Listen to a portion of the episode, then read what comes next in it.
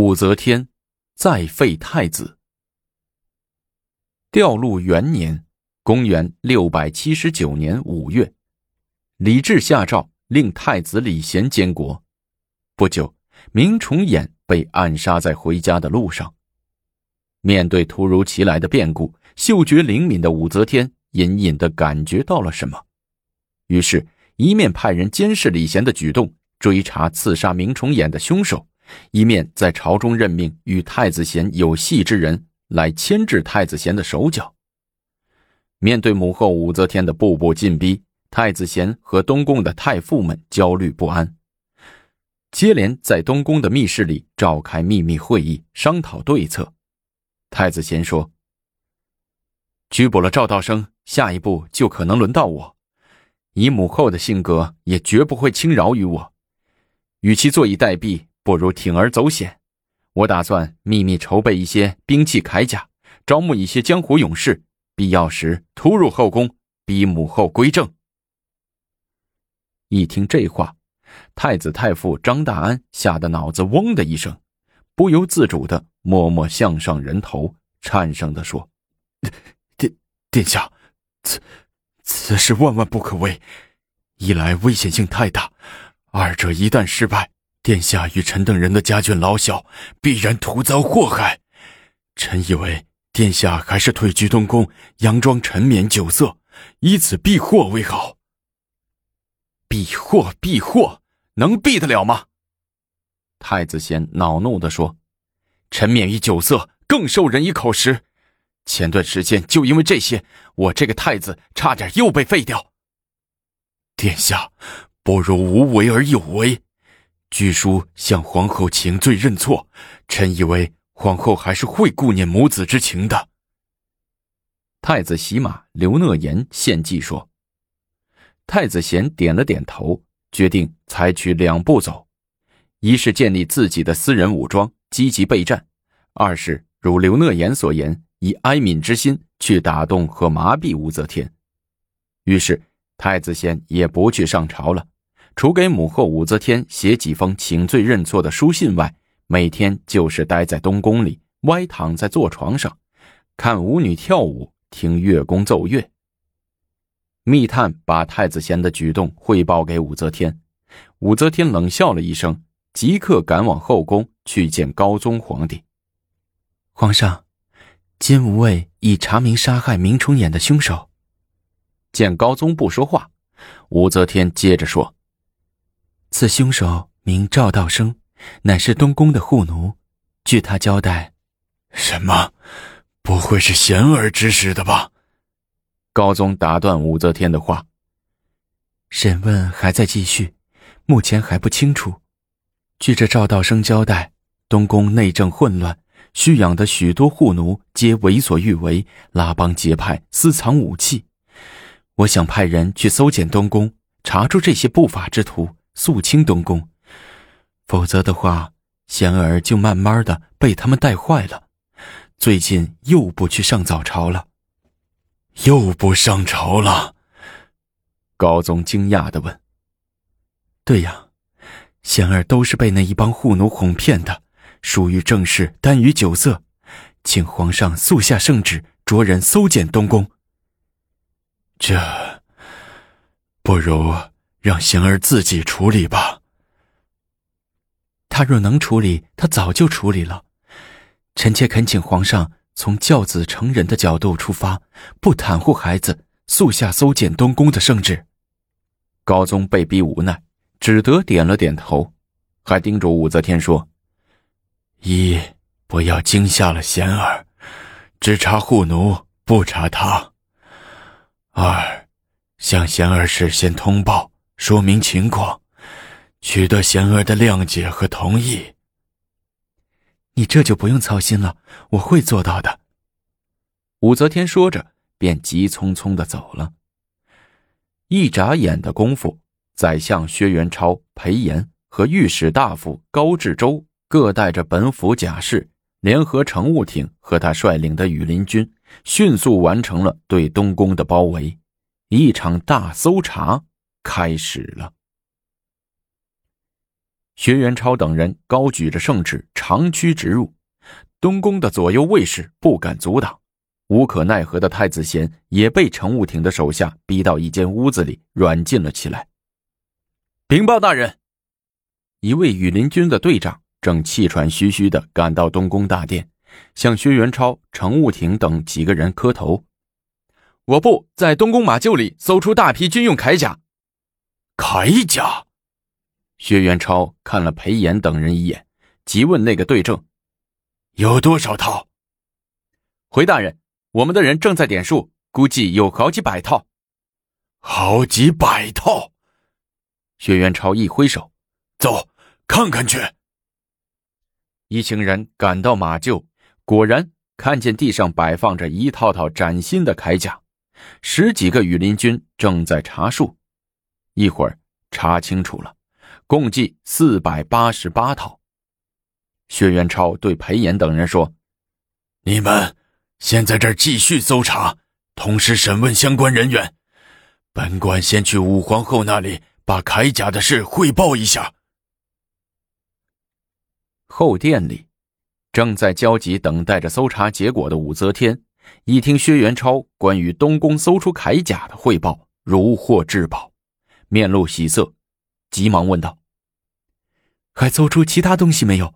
比如刀枪兵器之类的，暂时还没有。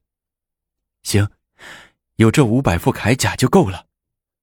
武则天说着，面露杀机，命令薛元超：“你先过去，把太子和他的手下带至大理寺，严加审讯，严加看管。我去找皇上商量处理的方法。”薛元超走后，武则天坐在龙案旁，静静考虑了一会儿。然后呈上布辇，来到后殿面见高宗。皇上，东宫后厩搜出近五百副崭新的铠甲，太平盛世私藏如此众多的武器，其谋反之心昭然若揭，请圣上即刻下诏废其太子称号，查清事实，再行治罪。没这么严重吧？高宗说：“太子东宫。”本来就有左右卫族护卫，存些甲胄器仗也是正常的，也算不了什么。当面说说他，让他以后注意就行了。皇上，据东宫的护奴交代说，李贤早就暗暗准备着甲胄器仗，准备伺机突入中宫，武力逼圣上退位。他为人子，心怀逆谋，天地所不容，绝不可饶恕。绝不能赦免，应该在废去名号后一律处死。处死！一听这个字眼，高宗心里一惊，对武则天说：“处死贤儿是绝对不可能的，朕绝不答应。”皇上，武则天正色的说：“更应该心存公心，大义灭亲，对逆谋造反的人。”绝不能心慈手软，否则将何以世界后来者？又何以坐稳江山呢？朕，朕实在是于心不忍呐！贤儿是一个多么聪明英武的孩子啊！莲子之情，人皆有之。仙儿堕落到这个地步，我作为母后更为伤心。但现在朝臣的眼睛都看着圣上，看着圣上怎样公允的处理这件事。若一味顾念儿女之情，恐怕会造成文武重卿离心离德，那时候后悔就晚了。高宗被武则天几番话说得心神不宁，拿不定主意，哭丧着脸，老是用手揉开始疼痛的头。这时，武则天又进一步催促道。皇上，快下圣旨呀！哎，下下。高宗被逼不过，泪如泉涌，手哆嗦着，在武则天已拟好的废太子贤为庶人的诏书上盖上了印。调录二年，也就是公元六百八十年八月，太子贤被废为庶人。其余同太子贤往来密切之人，皆被武则天派人捕杀。文明元年，也就是公元六百八十四年二月，武则天又派人将太子贤逼死在巴州。刚刚处理完太子李贤，武则天又要应对吐蕃赞普向太平公主求婚之时。这太平公主是武则天的掌上明珠，平日里最讨武则天的喜欢。武则天又怎能忍心将太平公主远嫁到蛮夷之地呢？于是让太平削发为尼，入住尼姑庵，从此打消吐蕃赞普的念头。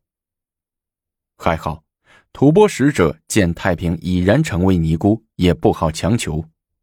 第二天即告别武则天，打道返回吐蕃。打发了吐蕃的求婚使者，望着女儿日益丰满的身体。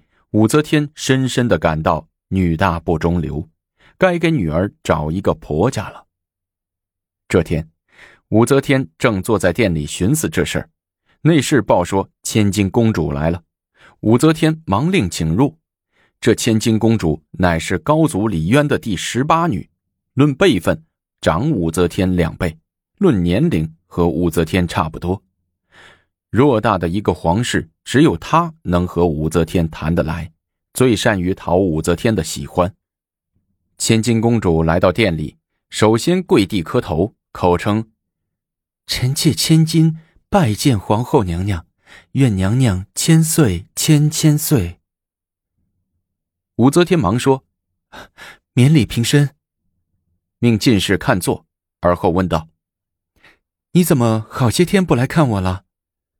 娘娘，臣妾平日无事，何尝不想进宫来找您玩啊？但娘娘您政务繁忙，日理万机，臣妾怕耽误您宝贵的时间呢。正好，千金呐，我有一事相托。娘娘说话怎么这样客气啊？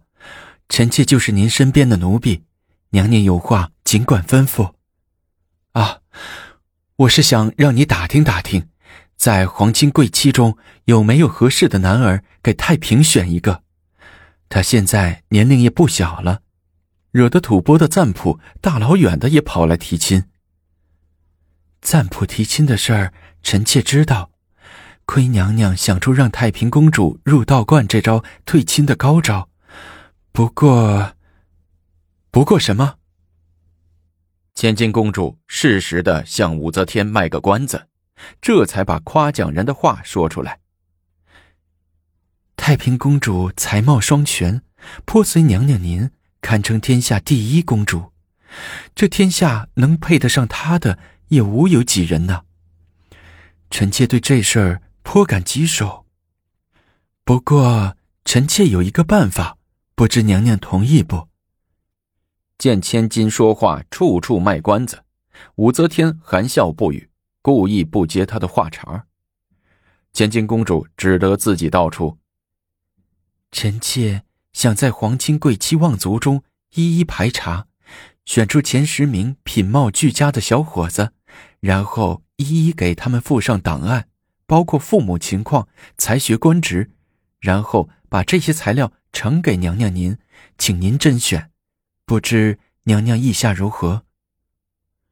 武则天点点头说：“嗯，这个方法很好，不过这么复杂，能办好吗？不会让最好的小伙溜掉吗？”娘娘，这点尽可放心。臣妾平日无事，好走街串巷，逛东逛西。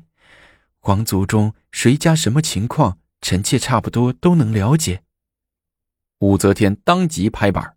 令千金公主在一个月之内把皇亲望族中所有未婚的小伙子全部考察一遍，选前十名品貌俱佳者呈报给武则天，最终定夺。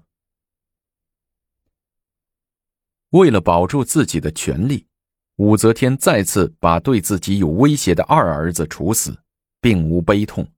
随后紧锣密鼓给太平公主张罗婚事。下面。又会有什么事情发生呢？